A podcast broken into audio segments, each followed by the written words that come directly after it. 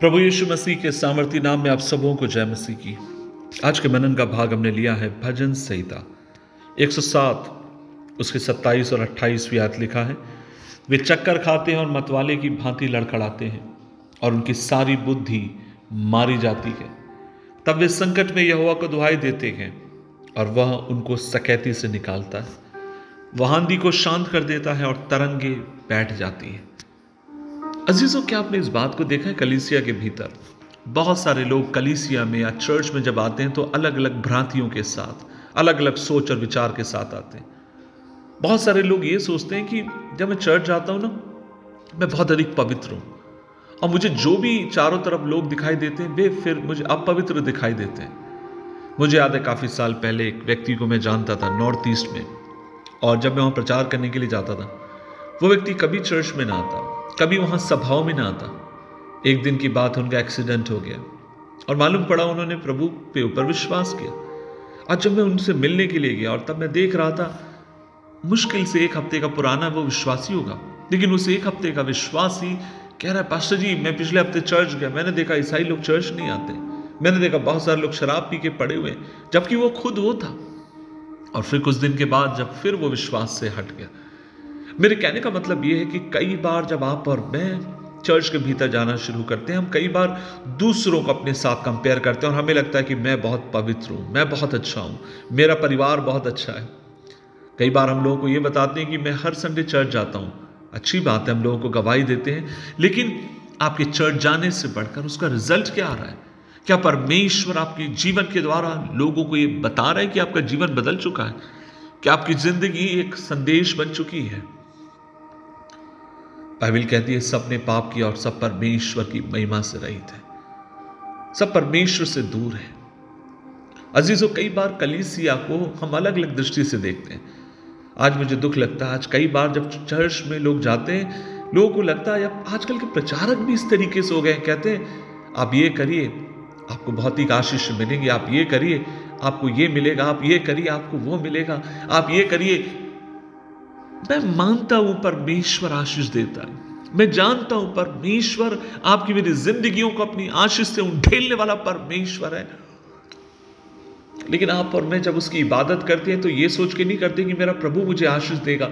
या इसके बदले मेरा ये काम बन जाएगा? नहीं, हम, वह जो है इस बात के लिए उसकी इबादत करते हैं वह पवित्र है, इसलिए मैं पवित्र कहता हूँ। ना कि ये नहीं कि जब मैं उसे पवित्र कहूँगा, वो फूल जाएगा और उसे अच्छा लगेगा और उसके बदले मुझे आशीष देगा। नहीं कई बार हम लोग मसीह जीवन को एक ऐसे लड़ाकू बड़े जहाज़ के साथ तुलना करने वाले हो जाते हैं। ऐसा लगता है एक बड़ा जहाज़ चला जा रहा है युद्ध के लिए। नहीं। वास्तव में मसीह जीवन पता है क्या है? दूसरे शब्दों में कहना चाहूँगा, मसीह जीवन एक ऐसी नौका है, एक ऐसा नाव है, जो आंधी और तूफ़ान और लहरों में तकलीफों के बीच में अपने खुदा के ऊपर आश्रित होकर, अपने परमेश्वर के ऊपर भरोसा रखकर आप और मैं आगे की तरफ़ चलते चले जाते हैं। कई बार लोग दुख, लोग झूठ कहते हैं। जब आप मसीह में आ जाओगे, आपके दुख सब हटा हट जाएँगे, आपकी तकलीफें, बीमारी सब हट जाएँगी। नहीं मेरे भाई, नहीं मेरी बहन। प्रभु तुझसे ये वादा नहीं करता कि जब तू प्रभु को जान लेगा तो तू बीमार नहीं होगा। नहीं, प्रभु ये वादा करता है कि बीमारी में मैं तुझे छोड़ूँगा, नहीं, मैं अपने जोरावर हाथ को तुझे दिखाऊँगा। दाऊद परमेश्वर का भक्त क्या कहता है? दाऊद परमेश्वर का भक्त कहता है, मैं चाहे मृत्यु की घोर अंधकार से भरी हुई तराई से होकर चलूँ तो अभी हानि से ना डरूँगा। इसका मतलब ये नहीं है, वो मना नहीं करता कि मुझे तराई से होकर नहीं जाना पड़ेगा, लेकिन वो कहता, मैं जाऊँगा लेकिन मेरा प्रभु मेरे संग होगा। आज मैं आपसे बोलना चाहता हूँ, आप जीवन की कौन से संघर्ष आप होकर जा रहे हैं? ऐसे जीवन की कौन सी चीज़ है जो आपकी ज़िंदगी के भीतर उथल पुथल मचा कर है? अपनी शक्ति पर आश्रित मत रहिए। अपनी शक्ति से बढ़कर प्रभु की दया के ऊपर आश्रित हो जाइए। प्रभु से दया मांगी प्रभु से अनुग्रह मांगी परमेश्वर से वो आँखें मांगी जो परमेश्वर के पास है ताकि आप और उन चीज़ों को उस तरीके से देख सके। झूठ में, छल में, छलावे में मत आइए। लोगों के पीछे मत भागिए। परमेश्वर के पीछे भागिए।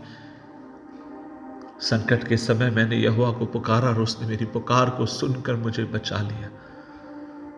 मेरे प्रभु ने मुझे थाम लिया।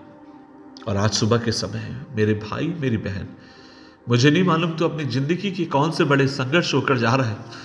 लेकिन इस बात की मैं तुझे गारंटी देना चाहूँगा कि तेरे परमेश्वर ने तुझे एक पल के लिए भी नहीं छोड़ा है, और आज भी वो तेरे हाथ को थाम कर आगे की तरफ़ ले जाने के लिए विश्वास योग्य है।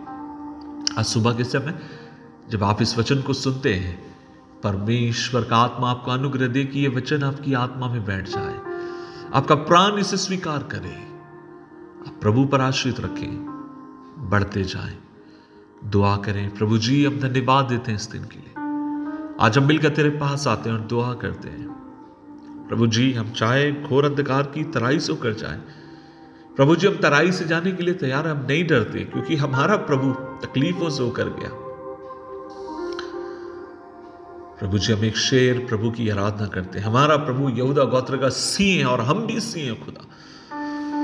लेकिन हमें अनुग्रह देना, क्योंकि तेरे बिना हम कुछ भी नहीं। हमें तेरी मदद की ज़रूरत है, तेरी सहायता की ज़रूरत है, हमें बल दे, ताकत दे। तेरे प्रति ईमानदार रहने के लिए मदद कर। यीशु मसीह के नाम से मांगते हैं। आमीन आमीन आमीन। स्वर्ग का प्रभु आपके संग रहे। आपको विजय दे। आगे की तरफ़ बढ़ाए। आमीन।